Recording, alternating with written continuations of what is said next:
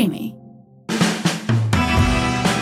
Αποκλειστικό με τον Φώτη Καρίδα. Άλλο ένα πολύ ενδιαφέρον podcast ε, ξεκινάμε σήμερα. Γίνεται πάρα πολύ λόγος, όχι μόνο τώρα, εδώ και χρόνια, για τις σχέσεις που έχουμε με την Τουρκία. Οι ελληνοτουρκικές σχέσεις πάντοτε ε, σημάδευαν, θα λέγαμε, όλες τις κυβερνήσεις οι οποίες έχουν περάσει ε, στη χώρα μας και, και οι δύο λαοί βρίσκονται πάντοτε σε μια αγχώδη θα λέγαμε διαδικασία μήπως τελικά κάποιος ε, πόλεμος ξεσπάσει μεταξύ των ε, δύο γειτόνων. Έχει καταναλωθεί πάρα πάρα πολύ χρόνο σε συζητήσεις, σε πάνελ, σε τηλεοπτικές ε, μεταδόσεις. Έχουν γραφτεί άπειρα πρωτοσέλιδα και στις δύο χώρες. Η ένταση όμως που εκτιλήσεται το τελευταίο διάστημα ε, στις δύο αυτές χώρες ε, νομίζω ότι δεν έχει προηγούμενο. Στην, ε, στο σημερινό podcast ε, έχουμε μαζί μας τον κύριο Αλκιβιάδη Στεφανή ο οποίος σε μια έτσι φιλική κουβέντα που είχαμε παρόλο που έχει περάσει από πάρα πολλές θέσεις και θέσεις όπως υφυπουργός άμυνας αυτό που του αρέσει είναι να τον αποκαλούμε αρχηγό. Ε, κύριε Στεφανή, ευχαριστούμε πάρα πολύ που είστε εδώ να συζητήσουμε για αυτό το πολύ σημαντικό θέμα που νομίζω απασχολεί όλους τους Έλληνες και ίσως και όλους τους Τούρκους, έτσι δεν είναι; Ευχαριστώ πάρα πολύ για την πρόσκληση. Είναι χαρά και τιμή μου που συνομιλώ μαζί σας. Για δεύτερη φορά ε, θα δούνε αυτά τα οποία θα συζητήσουμε το φως της δημοσιότητας. Το ότι ε, θέλω να σταθώ σε αυτό που είπατε για τον τίτλο, ότι τίτλος, με ό,τι τίτλο να αποκαλέσεις έναν άνθρωπο ο οποίος τον έχει υπηρετήσει είναι τιμητικό. Άρα λοιπόν είτε υπουργό με πει κάποιος πρώην υπουργό, είτε επίτιμο αρχηγό, είναι εξαιρετικά τιμητικό για μένα. Απλώς ο χρόνος είναι, διότι με τις ένοπλες δυνάμεις ε, έχει υπάρξει σχεδόν το σύνολο της ε, ζωής μου. Από την ηλικία των 18 ετών μέχρι και τώρα υπηρετούσα τις ένοπλες δυνάμεις και την πατρίδα. Γι' αυτό θεωρώ ότι ε, είμαι κοντύτερα προς αυτόν. Διαφορετικά είναι τιμητικό όποιο από τα δύο. Αναφερθήκατε στις σχέσεις σας με την Τουρκία. Ε, ξέρετε, είναι επόμενο ε, οι σχέσεις γειτονίας δύο χωρών ε, να περνάνε από διάφορα κύματα. Περνάνε και από, και, από, και από ένταση και από περιόδους οι οποίες είναι ηρεμίας και κοινών προσδοκιών, αλλά και από περιόδους πολύ έντονης κρίσης όπως είναι η παρούσα. Και θα συμφωνήσω απόλυτα μαζί σας λέγοντας ότι την περίοδο αυτή που διανύουμε, μάλλον η περίοδος αυτή που διανύουμε, ίσως είναι η περίοδος που βλέπουμε την χειρότερη δράση, αντίδραση, στάση της Τουρκίας σε όσα χρόνια μπορούμε να θυμηθούμε ε, τον εαυτό μας. Είναι μια περίοδος που η Τουρκία πραγματικά έχει εκτοξεύσει τις απειλές της, τη στάση της, τις, ε, τις απαιτήσεις της, τις προκλήσεις της και αυτό το εισπράττουμε καθημερινά. Στέκομαι εδώ και μένω εδώ. Η Ελλάδα πάντα, ε, εμείς εδώ υπάρχουμε πάνω από 10.000 χρόνια και να το πω διαφορετικά, υπάρχουμε πολλά περισσότερα χρόνια από, τα, από ότι υπάρχουν οι γειτονές μας. Άρα λοιπόν μπορούμε να πούμε ότι στην περιοχή εδώ αυτή που ιστορικά είμαστε οι πρώτοι που ήρθαμε, πάντα προσπαθούμε να έχουμε σχέσεις καλής γειτονίας με όλο μας το περιβάλλον. Ποτέ δεν θέλαμε κάτι διαφορετικό. Αλλά από την άλλη τη μεριά έχουμε αποδείξει ότι όταν οι γείτονέ μας μας ενοχλούν, μας απειλούν, ε, απειλούν την ύπαρξή μας, τότε οφείλουμε να αντιδράσουμε και ξέρουμε πώς να αντιδράσουμε. Ε, την περίοδο αυτή προσπαθούμε με ψυχραιμία και ηρεμία, αυτό είναι το μήνυμα το κυρίαρχο, σε όλα τα επίπεδα, διπλωματικό, οικονομικό, πληροφοριακό, πολιτιστικό, επιχειρησιακό, ε, να προετοιμαστούμε και παράλληλα όμως να διατηρήσουμε μια ψυχραιμία μην ανταποκρινόμενοι στις συνεχείς προκλήσεις που γίνονται σε κάθε επίπεδο. Είπατε πριν ότι είναι μείζον θέμα και στην, και στην Τουρκία. Όντως, κάθε μέρα από την τουρκική πλευρά εισπράττουμε για κάτι διαφορετικό. Κάτι διαφορετικό το οποίο είναι το ένα πιο ακραίο από το προηγούμενο. Χρειάζεται μεγάλη προσπάθεια, μεγάλη εμπιστοσύνη στον εαυτό σου και μεγάλη αποτελεσματικότητα για να μπορέσεις να είσαι ψύχρεμος σε τέτοιες προκλήσεις; Ε, εδώ στη συζήτησή μας, εγώ θα βάλω πολλά στοιχεία τα οποία ε, δεν, δεν τα συζητάμε συνήθως ε, στα τηλεοπτικά πάνελ ή, στα, ή στο ραδιόφωνο αλλά νομίζω ότι έχουν εξαιρετικό ενδιαφέρον. Δηλαδή θέλω να βάλουμε κάποια κοινωνικά στοιχεία τα οποία διέπουν ε, τους δύο λαούς, αλλά θα βάλουμε και κάποια προσωπικά στοιχεία. Ο στόχος μου ποιος είναι; Είναι να αντιληφθούν ε, όσοι ακούν αυτό το podcast ότι για να μπορείς να έχεις μια καθαρή εικόνα πάνω στο πώς υπηρετείς την πατρίδα σου, θα πρέπει να είσαι μέρος όλης αυτής της διαδικασίας και, και ειδικότερα όταν έχεις δίπλα σου έναν εχθρό όπως είναι η Τουρκία. Δηλαδή δεν έχουμε δίπλα μας το Λουξεμβούργο, άρα λοιπόν θεωρώ ότι όπως όλοι πηγαίνουμε στο στρατό, υπηρετούμε την πατρίδα μας, το ζήτημα είναι εάν έχουμε και τη συνείδηση ότι κάποια στιγμή μπορεί η πατρίδα μας να μας χρειαστεί. Ε, έχουμε αυτή τη στιγμή κάτι το οποίο πραγματικά ε, τρομάζει τους πάντες, η λέξη πόλεμος. Ε, και ε, εγώ ας πούμε από την ε, δημοσιογραφική μου εμπειρία ξέρω ότι αυτός ο τίτλος ε, είναι ένας τίτλος ο οποίος πραγματικά τραβάει την προσοχή όλων. Βλέπουμε λοιπόν αρχηγέ πάρα πολλά ρεπορτάζ τα οποία μας προκαλούν ότι αύριο μπορεί να γίνει πόλεμος. Ο, περιέγραψα λοιπόν τον τρόπο ζωής σας και το πώς είστε και πώς σας γνωρίζω εγώ ε, λέγοντας ότι σήμερα εάν βρεθούμε σε μια κατάσταση πολύ πιο δύσκολη την οποία την απευχόμαστε.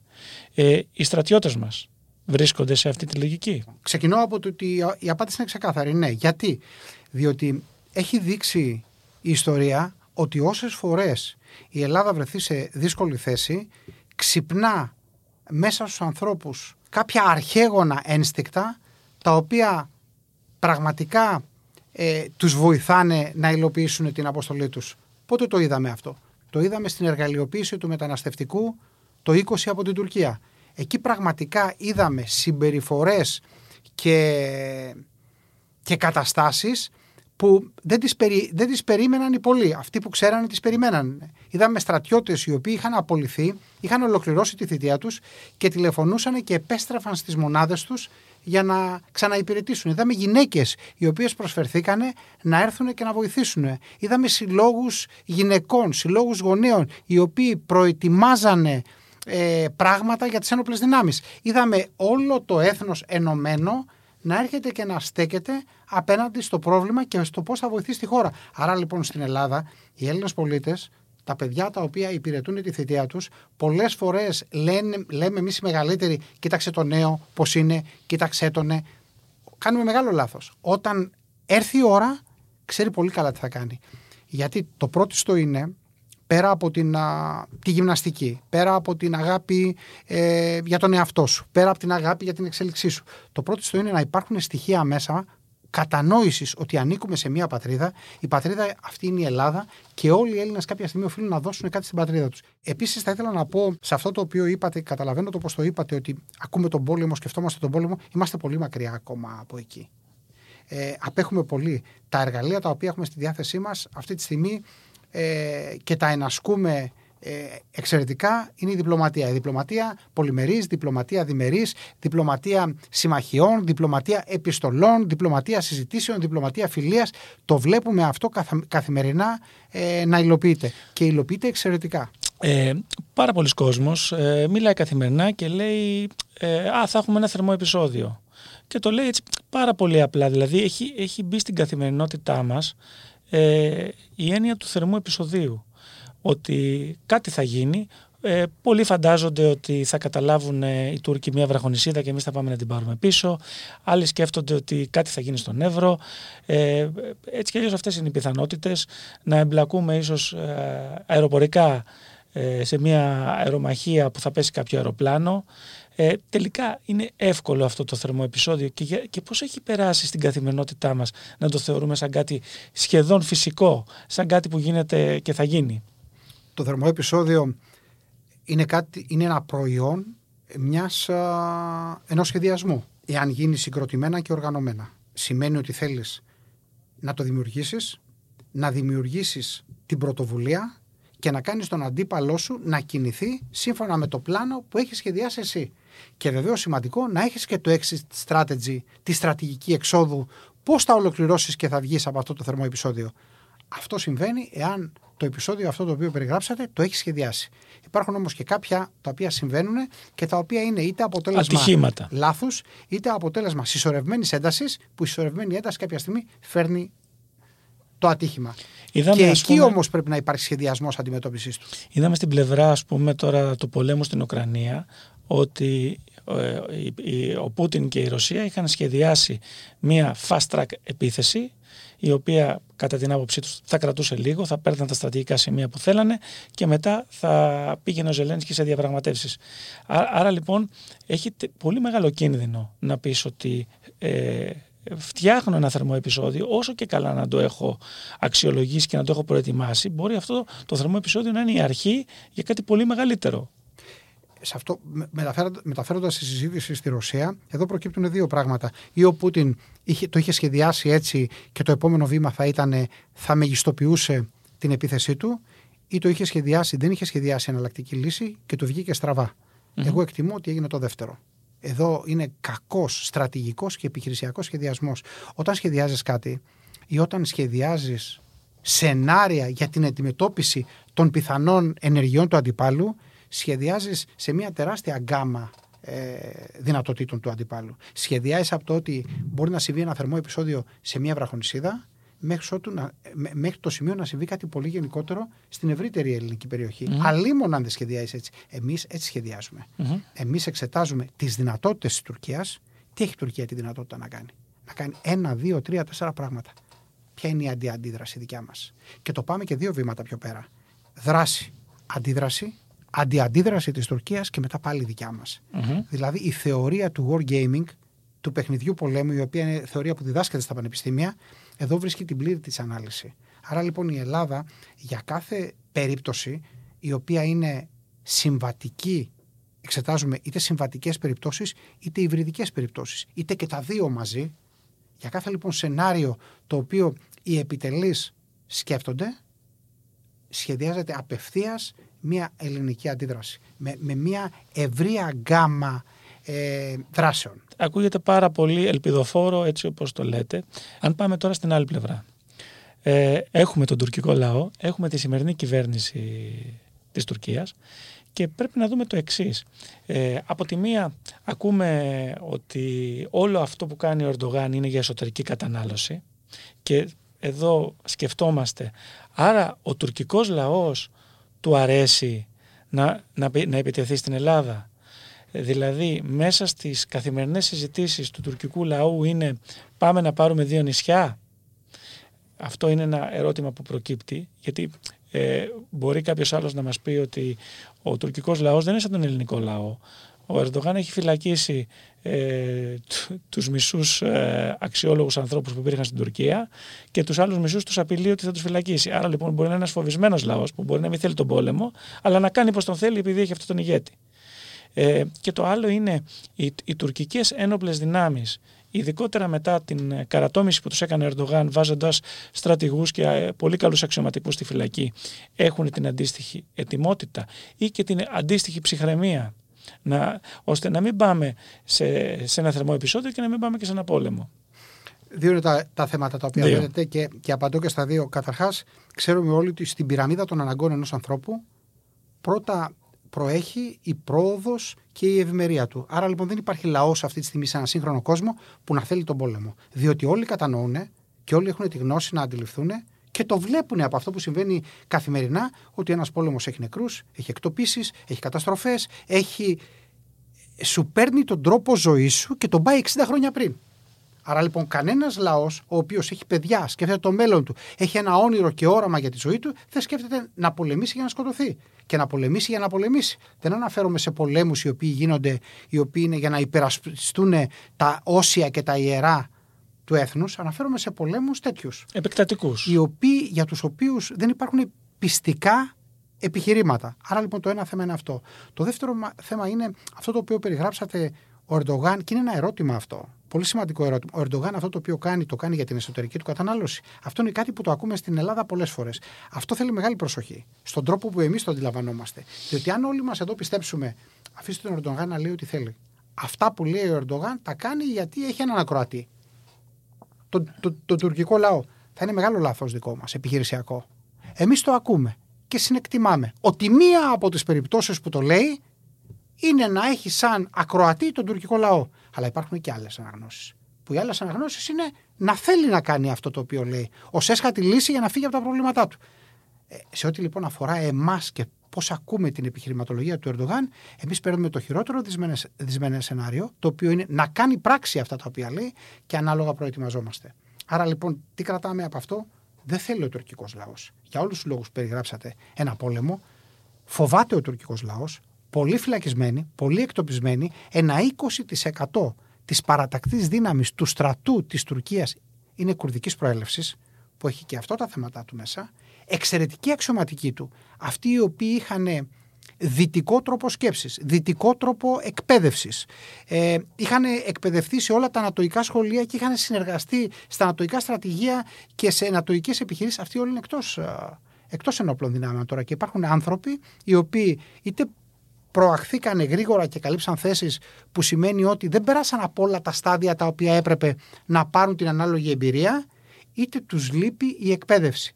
Και βεβαίως είναι παραδοσιακά, πολιτιστικά και θρησκευτικά εγκλωβισμένοι στο αφήγημα του Ερντογάν. Ε, έχω καταλάβει μέσα από τον πόλεμο που έγινε στην Ουκρανία ότι ε, γιατί πολλοί προσπαθούν ε, και είναι λογικό να εξομοιώσουν λίγο μέσα στο μυαλό τους «Α, η Ρωσία επιτέθηκε στην Ουκρανία, η Τουρκία θα επιτεθεί στην Ελλάδα. Ε, έχω την αίσθηση ότι μιλάμε για τελείως διαφορετικά πράγματα. Δηλαδή η Ουκρανία είχε έναν ανίσχυρο στρατό και ε, νομίζω ότι και αυτό αποδείχτηκε όταν ο, ο Ζελένσκι ε, καθυστέρησε πολύ την επιστράτευση γιατί φάνηκε ότι μάλλον δεν έχει όπλα να δώσει στους στρατιώτες που θα επιστράτευε και είχε βγάλει και κάποια, ε, κάποιες οδηγίες για το πώς φτιάχνεται μια Μολότοφ προκειμένου ε, με ρασιτεχνικό τρόπο να αντιμετωπίσουν τα ρωσικά τάγκς. Ε, και βέβαια εδώ νομίζω ότι έχουμε μια τελείως διαφορετική περίπτωση. Δηλαδή οι, συσχετισμοί δυνάμεων Ελλάδας-Τουρκίας δεν έχουν καμία σχέση με τους συσχετισμούς δυνάμεων ε, Ρωσίας-Ουκρανίας.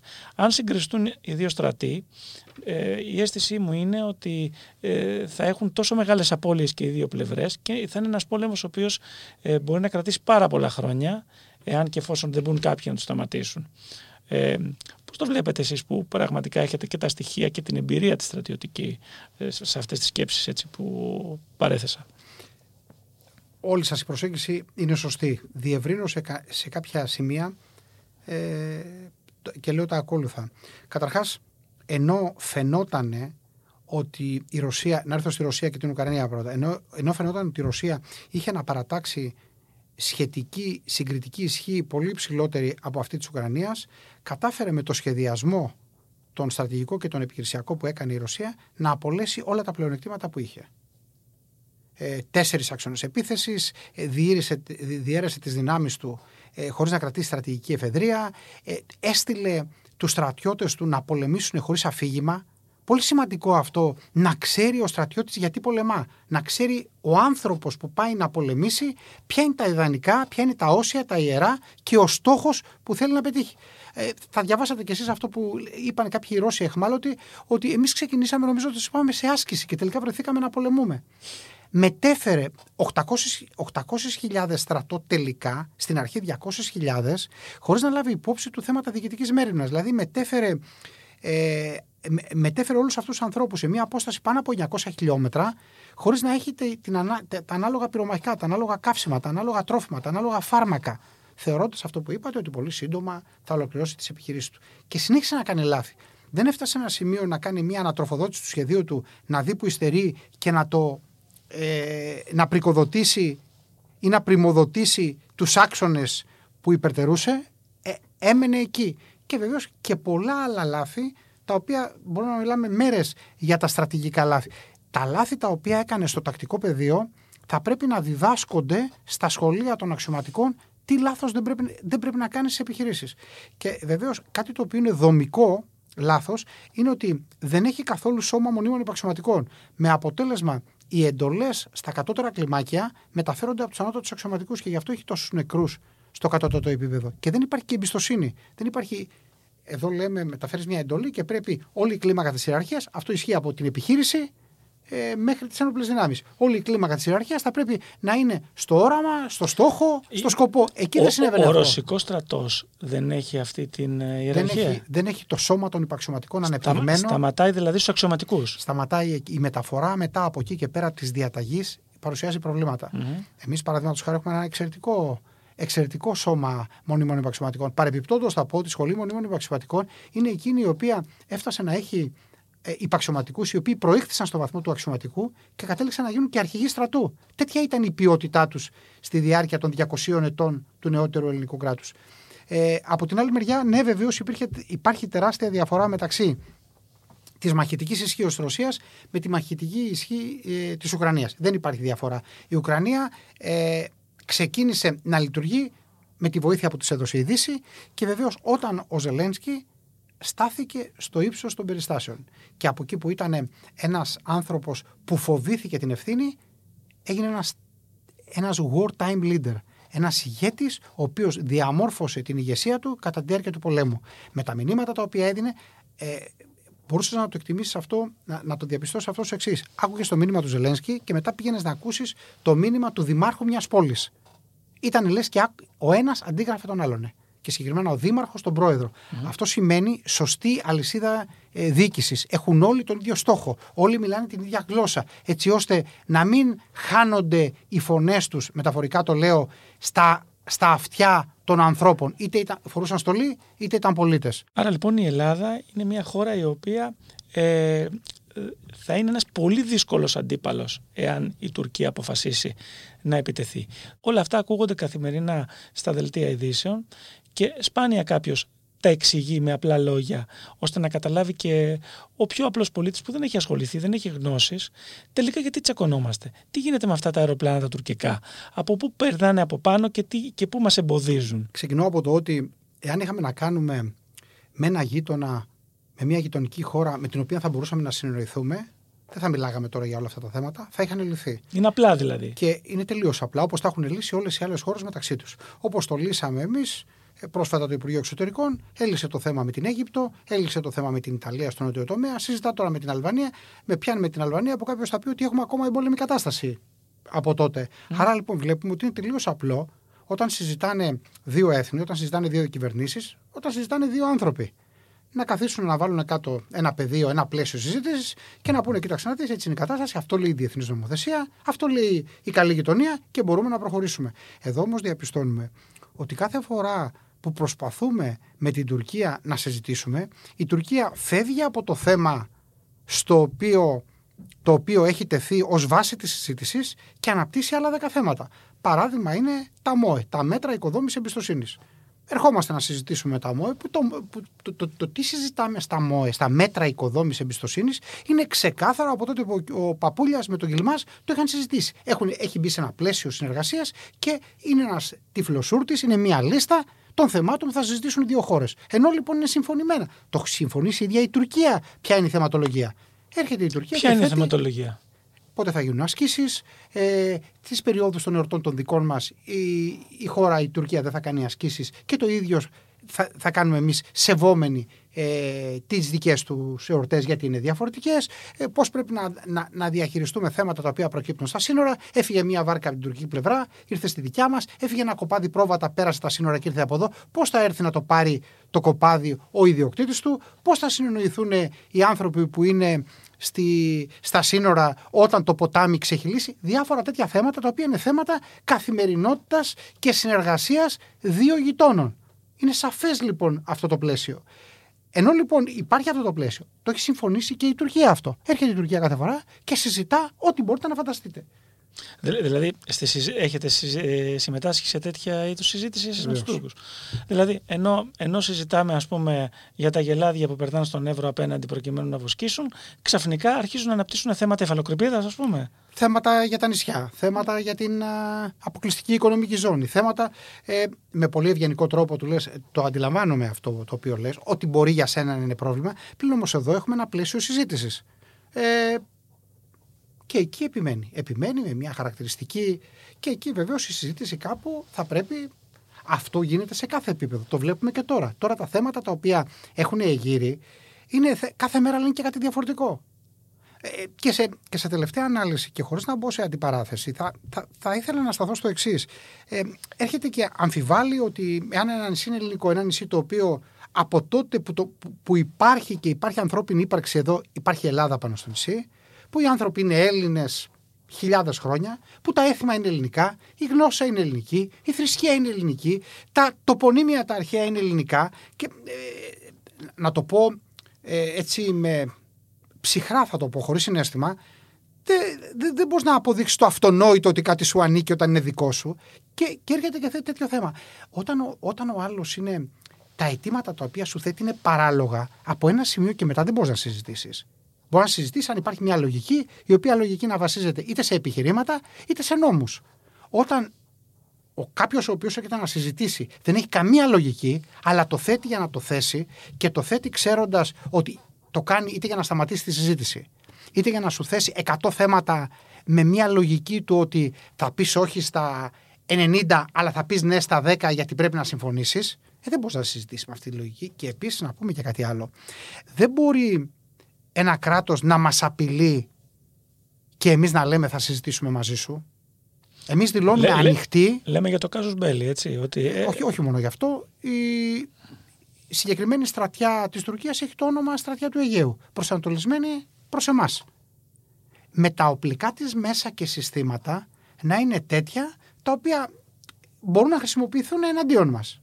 Οι ασκήσεις που κάνει. Το ίδιο βέβαια λένε και, και οι Τούρκοι, ότι έχετε εξοπλίσει τα νησιά με τέτοιο τρόπο που εμείς αισθανόμαστε τον κίνδυνο να είναι δίπλα μας. Και μάλιστα είδαμε και τελευταία, ας πούμε, να λένε μέχρι και για τις Αμερικάνικες βάσεις ότι αποτελούν και αυτές κίνδυνο για αυτούς. Θα, θα φτάσω σε αυτό. Απλώς να ολοκληρώσω το προηγούμενο το οποίο έλεγα ότι κάτι το οποίο απειλείται και, και, και η πράξη, η καθημερινότητα, η λογική της Τουρκίας είναι, είναι συνεχής.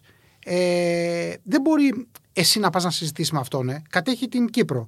Δημιουργεί το τουρκολιβικό μνημόνιο χωρίς καν να μας πει εμάς κάτι. Ε, έχει το Κάζος Μπέλι. Έχει τη στρατιά του Αιγαίου. Έχει καθημερινές παραβιάσεις. Πετά πάνω από τον εθνικό εναέριο μας χώρο. Ακριβώς πάνω από το νησί μας. Για πάμε να το εξηγήσουμε λίγο αυτό που ε, είπαμε. Άρα λοιπόν, ε, πώς είναι δυνατόν παρόλα αυτά, ακούσαμε τον κύριο Πρωθυπουργό και όλη η κυβέρνηση δηλώνει ότι είμαστε έτοιμοι να συζητήσουμε. Να συζητήσουμε όμως σε μια ισότιμη βάση. Όχι να συζητήσουμε απειλώντας μας.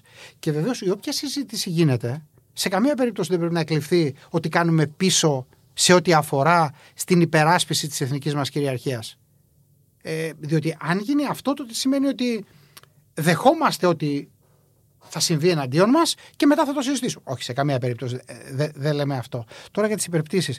Υπάρχουν ε, ε, πολλές φορές που η Τουρκία μην εφαρμόζοντας κανένα, κανένα διεθνή κανόνα ασφαλείας πτήσεων διότι το κυρίαρχο πρόβλημα εκτός από πρόβλημα κυριαρχίας είναι και πρόβλημα ασφαλείας πτήσεων διότι όταν κάποιος, ένα αεροσκάφος εν προκειμένου πολεμικό μπαίνει στον εθνικό εναέριο χώρο ή στον χώρο τον οποίο ελέγχει το FIR των Αθηνών θα πρέπει να σε ενημερώσει για να ξέρεις τα υπόλοιπα αεροπλάνα που είναι εκεί πώς θα τα καθοδηγήσεις για να αποφευχθούν ε, αεροπορικά ατυχήματα. Άρα λοιπόν κυρίαρχο είναι το θέμα της εθνικής κυριαρχίας. Φυσικά μιλάμε και για αεροσκάφη τα οποία έχουν πάνω οπλικά συστήματα που αν συμβεί ένα ατύχημα και πέσει σε ένα χωριό, σε ένα νησί, ναι. ε, μιλάμε για τρομερή καταστροφή και ε, απώλειες ανθρώπινε. Έτσι, έτσι ακριβώς όπως το λέτε είναι. Η Τουρκία λοιπόν δεν το δέχεται αυτό.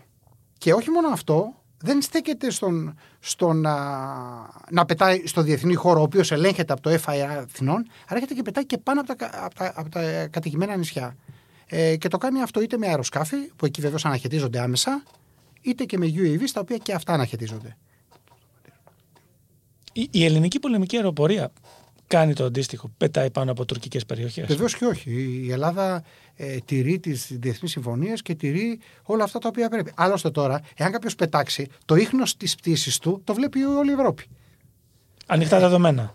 Όχι, δεν είναι ανοιχτά δεδομένα. Είναι τα ραντάρ του ΝΑΤΟ τα οποία παρακολουθούν και καταγράφονται. Δηλαδή η αίθουσα επιχειρήσεων που είναι στο, στο ΣΕΙΠ, στην, στο, στο στρατηγείο του ΝΑΤΟ, ε, στη Μόνς ε, ε, του Βελγίου. Εκεί μεταφέρεται η εικόνα από ε, όλα τα κέντρα επιχειρήσεων των νατοικών χωρών. Άρα λοιπόν το ίχνος ενός αεροσκάφους αυτόματα το βλέπει το αεροπορικό κέντρο στο Ραμστάιν, το βλέπει το στρατηγείο στην, στη Μόνς και καταγράφεται. Δεν είναι κάτι που μπορεί να μείνει κρυφό αυτό. Βέβαια, εδώ υπάρχει το, το, το εύλογο ερώτημα και λέει αφού είμαστε μέλη του ΝΑΤΟ, είμαστε σύμμαχοι σε όλη αυτή την ιστορία. Ε, γιατί επιτρέπεται μέσα στο χώρο του ΝΑΤΟ, όταν μάλιστα το ΝΑΤΟ έχει στοιχεία όπως λέτε, δηλαδή ξέρει ανά πάσα στιγμή τι συμβαίνει, σε έναν υποτίθεται σύμμαχό μας, που είναι η Τουρκία σε εισαγωγικά, να μπορέσει να λειτουργήσει ε, να λειτουργεί μάλλον με αυτόν τον τρόπο και να μην λέει το ΝΑΤΟ ένα λεπτό, εδώ υπάρχουν αυτά τα στοιχεία, δεν πρέπει από εδώ και πέρα εσείς να ξανακάνετε αυτό το πράγμα, να πεις στην Τουρκία το ΝΑΤΟ. Ε, αφενός το ΝΑΤΟ δεν μπορεί να επιβάλλει την άποψή του στις, ε, σε κάποια χώρα. Ε, δευτερευόντως το ΝΑΤΟ ως οργανισμός είναι, ε, αποτελείται από τα κράτη τα οποία το συγκροτούν. Τα, στο ΝΑΤΟ λοιπόν υφίσταται το εξής. Υπάρχει η νατοική πολιτική, η νατοική στρατηγική επιλογή για το μέλλον, αλλά υπάρχουν και οι πολιτικές, οι εθνικές πολιτικές των κρατών που είναι μέλη του ΝΑΤΟ. Εκεί λοιπόν υπάρχει πάντα μια διάσταση. Διότι άλλες οι εθνικές επιδιώξεις Ελλάδος και άλλες οι εθνικές επιδιώξεις της Συμμαχίας. Βεβαίως, για να καταγραφούν οι εθνικές επιδιώξεις της Συμμαχίας πρέπει να συμφωνήσουν όλα τα, κράτη, τα κράτη-μέλη. Εκεί λοιπόν γίνεται, μπαίνει λίγο νερό στο κρασί, και, αλλά και στο ΝΑΤΟ να ανήκεις δεν πάβει να, να έχεις εθνικές επιδιώξεις. Οι εθνικές λοιπόν επιδιώξεις κάποιων κρατών. Υπερτερούν, λέτε. Για πολλούς λόγους. Οικονομικούς. Πουλάει η Γερμανία υποβρύχια στην Τουρκία. Άρα έχει όφελος να μην δυσαρεστήσει την Τουρκία. Ε, η Ιταλία διαπραγματεύεται το θέμα των μεταναστών και θέλει να τους μειώσει έτσι ώστε θέλει να τα έχει καλά με τη Γερμανία. Άρα και το βλέπουμε αυτό καθημερινά στις αποφάσεις που λαμβάνονται. Εδώ το βλέπουμε σε μια ξεκάθαρη ε, θέση που είναι η στάση της Ευρώπης απέναντι στην, ε, στη Ρωσία που δεν είναι κοινή η θέση όλων των κρατών. Με την Τουρκία βεβαίως να πρωτοστατεί στο ότι δεν συμφωνεί στις κυρώσεις εναντίον της Ρωσίας. Εκείνο όμως το οποίο θα πρέπει να γίνει κατανοητό και σιγά σιγά αρχίζει να γίνεται κατανοητό από τις νατοικέ δομές είναι το ακόλουθο ότι η Τουρκία ίσως καταδεικνύεται ε, τώρα τελευταία περισσότερο από ποτέ ότι δεν είναι αυτός ο αναντικατάστατος σύμμαχος ο οποίος αν φύγει από το ΝΑΤΟ θα διαλυθεί η Νατοική Συμμαχία. Πολύ ωραίο αυτό που λέτε, α, γιατί ε, θα ήθελα να συζητήσουμε το εξής ε, πράγμα. Ότι ε, είπατε κάτι πολύ σημαντικό, το οποίο νομίζω ότι το καταλαβαίνουμε όλοι, ότι το ΝΑΤΟ έχει τις δικές του επιδιώξεις, γι' αυτό δημιουργήθηκε και άρα λοιπόν εφόσον δημιουργήθηκε για συγκεκριμένους λόγους πρώτα υπηρετεί αυτούς τους λόγους και στη συνέχεια, εάν περσεύει χώρος, θα ασχοληθεί και με επιμέρους θέματα. Αυτή τη στιγμή έχουμε μπροστά μας μια ξεκάθαρη ε, λογική του ΝΑΤΟ. Η Ρωσία είναι απέναντι, ε, βάλετε η Ουκρανία, είμαστε με την πλευρά της Ουκρανίας και εκεί βλέπουμε η Τουρκία πάλι να κάνει τα δικά της. Δηλαδή λέει ότι ναι μεν, αλλά εμείς είμαστε και με τους Ρώσους και με τους Ουκρανούς και με το ΝΑΤΟ και με τα συμφέροντά μας. Ε, αυτό πιστεύετε ότι θα πλήξει την Τουρκία μεσοπρόθεσμα ή μακροπρόθεσμα; Το θεωρώ βέβαιο, διότι πλέον η συμμαχία και οι χώρες που συγκροτούν τη συμμαχία έχουν αντιληφθεί ότι αυτή είναι μία από τις πολλές φορές που η Τουρκία δεν λειτουργεί σύμφωνα με την πολιτική ή με, την, με τις αποφάσεις των χωρών ε, μελών του ΝΑΤΟ. Ε, ένα παράδειγμα της τελευταίας 20 ετίας ήταν το 2003 στο Ιράκ όταν αποφασίστηκε να περάσουν οι δυνάμεις ε, των ΗΠΑ για να πάνε στο Ιράκ μέσα από την Τουρκία. Η Τουρκία μέχρι τελευταία στιγμή δεν τους έδωσε την άδεια να χρησιμοποιήσουν τον αέριο της χώρο. Αυτό στήχησε χρόνο και ανθρώπινε ζωέ στο έδαφος από την καθυστέρηση αυτή. Το δεύτερο είναι ο πόλεμος κατά του Άισις. Όλος ο δυτικός κόσμος ενωμένος, η Τουρκία απήχε από αυτό. Και όχι μόνο απήχε, ε, ε, ε, συνενούσε σε πολλά πράγματα υπέρ του Άισις. Και τώρα η κυρώσει εναντίον της Ρωσίας. Η Τουρκία κάνει, έχει τη δική της πολιτική. Και όχι μόνο αυτό, εκβιάζει, θα χρησιμοποιήσω αυτή τη σκληρή λέξη, εκβιάζει την Ατοική Συμμαχία για να πάρει ό,τι το δυνατόν περισσότερο γίνεται σε σχέση με το αίτημα της Σουηδίας και της Φιλανδίας να ενταχθούν στο ΝΑΤΟ. Σε αυτή την κρίσιμη στιγμή που πρέπει όλη η Ευρώπη να είναι ενωμένη, έρχεται μια χώρα η οποία προβάλλει πάνω από το συλλογικό καλό το ατομικό της συμφέρον. Αυτό είναι κάτι που όλοι το αντιλαμβάνονται. Και βλέπετε ότι σιγά σιγά, είπατε μακροπρόθεσμα, ίσως και βράχη πρόθεσμα, σιγά σιγά οι φωνές που υποστηρίζανε την, την Τουρκία ως μια χώρα ε, αναντικατάστατη και αναγκαία στην στήριξη της νοτιοανατολικής πτέρυγας του ΝΑΤΟ έχουν αρχίσει και μειώνονται. Ε, πολλές φορές, ε, και το είπαμε προηγουμένως, στο θερμό επεισόδιο λέμε ότι μπορεί η Τουρκία να πάει πάνω σε μια βραχονισίδα, όπως και κάνει στα Ήμια. Η απάντηση των, ε, της δικής μας στρατιωτικής πλευράς είναι ότι αυτή η βραχονισίδα θα γίνει σκόνη.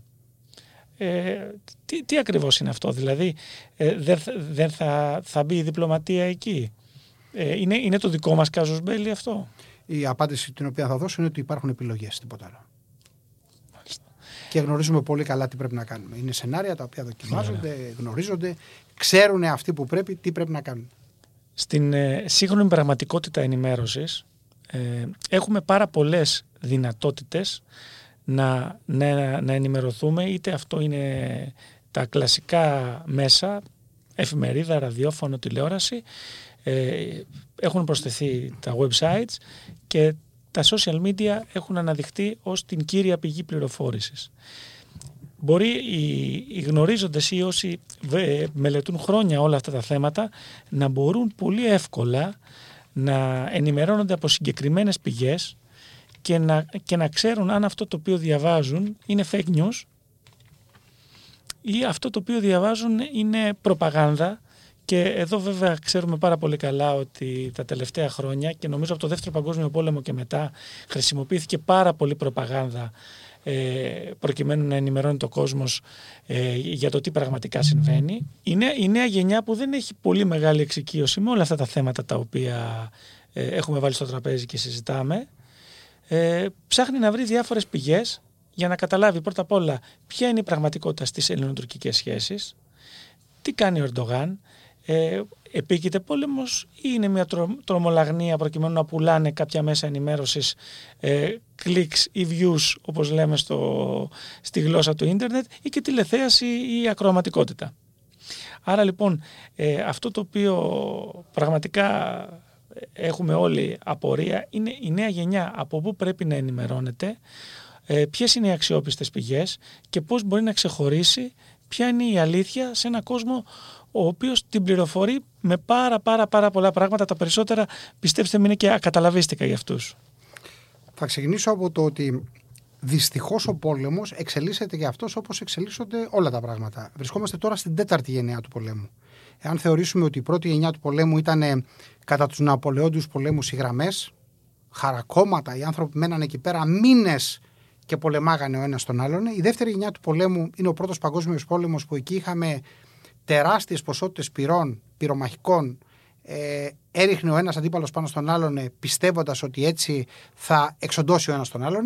Πήγαμε στην τρίτη γενιά του πολέμου που είναι ο δεύτερος παγκόσμιος πόλεμος που εκεί έχουμε τον ελιγμό, ο ελιγμός κυριαρχεί του πυρός, δηλαδή τα στρατεύματα μετακινούνται με τρόπο γρήγορο έτσι ώστε να καταλάβουν θέσεις και με την ταχύτητα να φέρουν το επιδιωκόμενο, το επιδιωκόμενο αποτέλεσμα. Και ερχόμαστε στην τέταρτη γενιά του πολέμου που είναι τώρα, που πλέον στόχος είναι η εχθρική κοινωνία πρωτίστως και όχι το στράτευμα. Και για να πληγεί η, η εχθρική κοινωνία χρησιμοποιούνται όλα τα μέσα πληροφόρησης που η τεχνολογία έχει φέρει στο προσκήνιο. Αυτό με μία λέξη θα το περιγράφαμε ως υβριδικότητα, ως υβριδικότητα του πολέμου. Εκτός λοιπόν από συμβατικά μέσα, εκτός από πυροβόλα τα οποία είναι το ένα από το άλλο, από ειδικές δυνάμεις που πολεμάνε, από αεροπλάνα, ελικόπτερα κλπ. Χρησιμοποιούμε και κυβερνοεπιθέσεις, αλλά fake news, παραπληροφόρηση και όλα αυτά τα πράγματα. Γιατί; Για να πλήξουμε το κέντρο λήψης απόφασης του αντιπάλου που είναι στην πρωτεύουσα του αντιπάλου και τον κόσμο ο οποίος περιβάλλει το κέντρο λήψης απόφασης, θεωρώντας ότι έτσι θα πετύχουμε καλύτερα το στρατηγικό αποτέλεσμα. Ποιος ήταν ο στρατηγικός στόχος του, του Πούτιν, το Κίεβο, η πρωτεύουσα δηλαδή, ο Πρωθυπουργός και η αλλαγή του. Δεν σκόπευε αρχικά, μετά άλλαξε το στόχο του, δεν σκόπευε αρχικά να καταστρέψει τις δυνάμεις, σκόπευε να πάει εκεί. Αυτό έχει σαν συνέπεια να έχει υπερμεγενθηθεί η πληροφορία καθημερινά και να μην φιλτράρεται και εύκολα. Έτσι λοιπόν καθημερινά γινόμαστε μάρτυρες που αυτό ξέρετε είναι ένα τεράστιο πρόβλημα και στο τακτικό επιχειρησιακό πεδίο. Ο... Παλαιότερα ένας διοικητής είχε να ασχοληθεί με ένα παραλληλόγραμμο ή ένα τετράγωνο το οποίο ήταν περίπου 3 χιλιόμετρα πλάτος, πίσω του 1 χιλιόμετρο βάθος και 3 χιλιόμετρα μπροστά. Ήταν ο χώρος μέσα στον οποίο έφτανε το βεληνικές των όπλων του. Τώρα πλέον στις σύγχρονες επιχειρήσεις έχεις να ασχοληθείς με το διάστημα, το διαδίκτυο, τη θάλασσα, τον αέρα και πλέον τώρα τα μέσα σου από 3 χιλιόμετρα έχουν φτάσει στα 200 και 300 χιλιόμετρα. Γιατί τα οπλικά συστήματα έχουν. Και επίσης έχεις και έναν άλλο παράγοντα, ο οποίος είναι πάρα πολύ κυρίαρχος στην εποχή μας. Έχεις το κινητό τηλέφωνο. Έχεις δηλαδή ένα μέσο επικοινωνίας, το οποίο μέσο επικοινωνίας μπορεί να σε φέρει σε άμεση επαφή με την οικογένειά σου. Άρα έρχεσαι σε επαφή με προβλήματα ή με ανησυχίες που παλαιότερα δεν είχες, διότι δεν μπορούσες να μιλήσεις με την οικογένειά σου. Και έτσι παίρνεις μηνύματα είτε της οικογένειάς σου που ανησυχεί, είτε fake μηνύματα στο κινητό σου, τα οποία σε καλούν να παραδοθείς, να υποκύψεις, σου προσφέρουν λεφτά για να παραδώσεις τη θέση σου, σου προσφέρουν αξιώματα και το βλέπουμε αυτό καθημερινά να συμβαίνει ε, στον πόλεμο. Θέλει λοιπόν η, η, η άποψή μου είναι ότι θέλει, πρέπει όλα αυτά να διηλίζονται, να φιλτράρονται με τεράστια προσοχή. Διότι τώρα πλέον υπάρχει αυτή η φιλοσοφία της στρατηγικής επικοινωνίας που όλα γίνονται για να πετύχεις το στόχο σου σύμφωνα με την κατεύθυνση που έχεις δώσει. Παλιά κάναμε επιχειρήσεις και όταν οι επιχειρήσεις γινόντουσαν έλεγες να πάει ένας δημοσιογράφος να καταγράψει τι έγινε και να βγάλει ένα δελτίο τύπου. Τώρα δεν λειτουργεί αυτό. Τώρα λες ποιο είναι, ποιος είναι ο στόχος σου, θα κάνω μια επιχείρηση για να υλοποιήσω το στόχο μου και θα τη δείξω. Και γι' αυτό λοιπόν βλέπουμε καθημερινά τι βλέπουμε βιντεάκια. Πώς καταστράφηκε κάτι, η λεζάντα από κάτω. Πώς γιατί, για να χτυπήσει τα μυαλά των ανθρώπων που είναι στα, στα μετόπιστα. Καθημερινά λοιπόν αυτό το οποίο περιγράψατε είναι πολύ ανησυχητικό. Καθημερινά όλοι οι άνθρωποι και όχι οι ειδικοί βομβαρδίζονται από σωρία μηνυμάτων στα οποία δυσκολεύεσαι να καταλάβεις ποιος το έχει εκπέμψει, ποιος είναι ο στόχος του και τι κακό ή καλό θα κάνει και πρέπει να το φιλτράρεις συνεχώς. Σωστές λοιπόν υπηρεσίες πρέπει να έχεις, υπηρεσίες οι οποίες ασχολούνται με την κυβερνοάμυνα, οι οποίες να μπορούν να τα φιλτράρουν όλα αυτά ένα σωστό σύστημα λήψης απόφασης, το οποίο από τις χιλιάδες πληροφορίες θα φιλτράρει τις ουσιαστικές και θα σου δώσει κάτι το οποίο θα είναι διαχειρίσιμο για να σε βοηθήσει να πάρεις την απόφασή σου. Και βεβαίως πάντα να σκέφτεσαι ότι είναι το ηθικό του προσωπικού σου. Το οποίο ηθικό είναι πολύ σημαντικό.